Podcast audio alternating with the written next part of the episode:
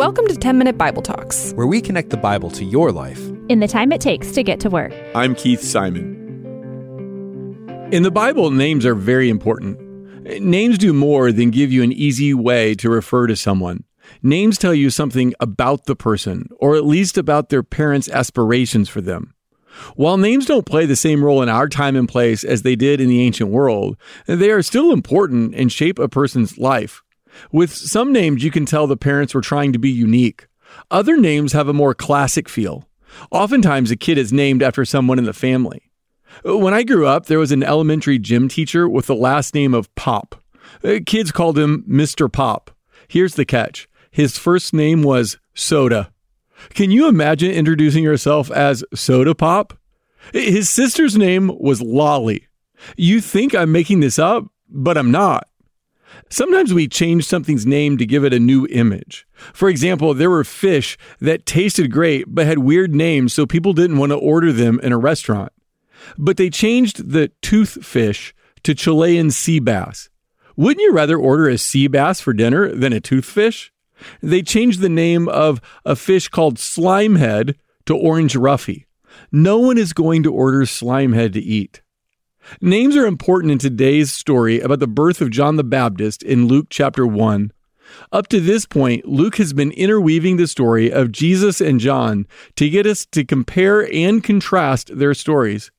For example, both Jesus and John's births are announced in advance by the angel Gabriel. Both births are unnatural or miraculous. In both cases, the angel tells what the name should be. But even more important than the similarities are the contrasts, the differences. John was born to an aged and sterile woman. Jesus was born to a virgin. John was given a name which means God is gracious.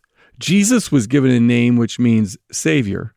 John was to prepare the way for the Lord. Jesus was the Lord who would reign forever.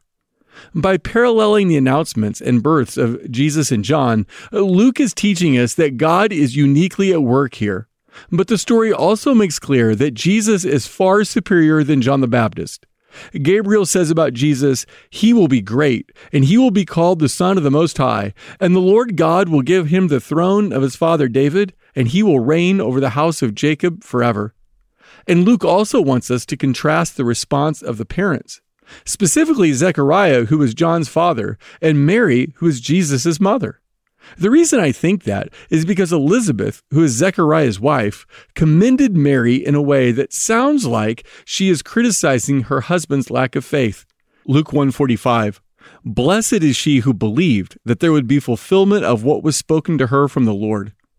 Mary and Zechariah's response to these miraculous births was surprising. You would expect Zechariah to believe and Mary to doubt. After all, Zechariah was a priest and Mary was just a young girl living in a nowhere town, born to a poor family. Zechariah was married and praying for a child, while Mary was a twelve to fourteen-year-old virgin. But it was Mary who believed the angel. How did Mary's faith express itself? Well, when the angel was finished predicting the miraculous birth of Jesus, Mary said in verse thirty-four, "How can this be, since I have no husband?" Zechariah said, "How can I know this?" I mean, Zechariah asked for more evidence, but Mary asks for an explanation. Zechariah says he can't be sure. Mary says she can't understand. Mary receives at least a partial explanation from the angel, but Zechariah receives a rebuke and is made unable to speak by the angel. Luke's point is, when you hear about Jesus, be like Mary. Don't be like Zechariah. What do we learn from Zechariah's unbelief? Well, that religiosity doesn't guarantee faith. I mean, here's a man who's a priest who'd been inside the Holy of Holies, the place that God dwelled in a special way, but he didn't believe. We also learn that your past obedience doesn't guarantee future faith. He was known as a righteous man, and yet he didn't believe God's promise when it came to him. And that knowledge doesn't guarantee faith. I mean, he knew so much about the Old Testament law, all that God had done in the stories of the Bible, and yet he didn't believe. But let's get back to the name for a second. When it was time for Elizabeth to have her baby, she gave birth to a son. Her neighbors and relatives heard that the Lord had shown her great mercy, and they shared her joy. This is verse fifty-nine. On the eighth day, they came to circumcise the child, and they were going to name him after his father Zechariah. But his mother spoke up and said, "No, he is to be called John." They said to her, "There is no one among your relatives who has that name." Then they made signs to his father to find out what he would like to name the child. He asked for a writing tablet, and to everyone's astonishment, he wrote, "His name is John." Immediately his mouth was opened and his tongue set free, and he began to speak, praising God.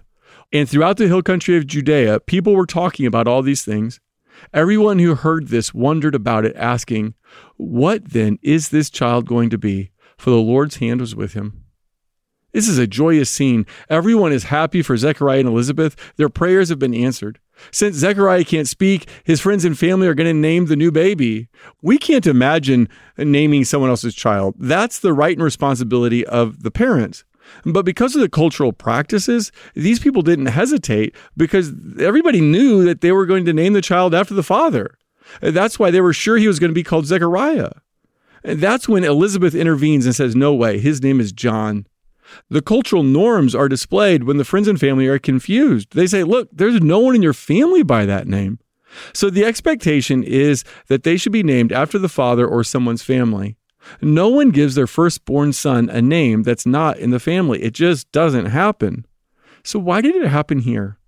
Well, remember the name John came from the angel who spoke with Zechariah. Because this child was given a name outside the family, it showed that this was God's child. This was a miraculous child given to barren parents.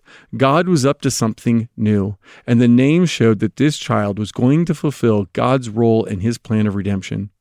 God is at work in this Christmas season. I'm praying that you'll have faith in God's promises, that you'll be like Mary. Hey, thanks for listening. If you want to go deeper, sign up for the Ten Minute Bible Talk newsletter. You'll get a short email once a week. It'll challenge you to grow in your faith, give you interesting background on today's passage, and a lot, lot more. Just click the link in the show notes to sign up. It'll help you deepen your journey with Jesus.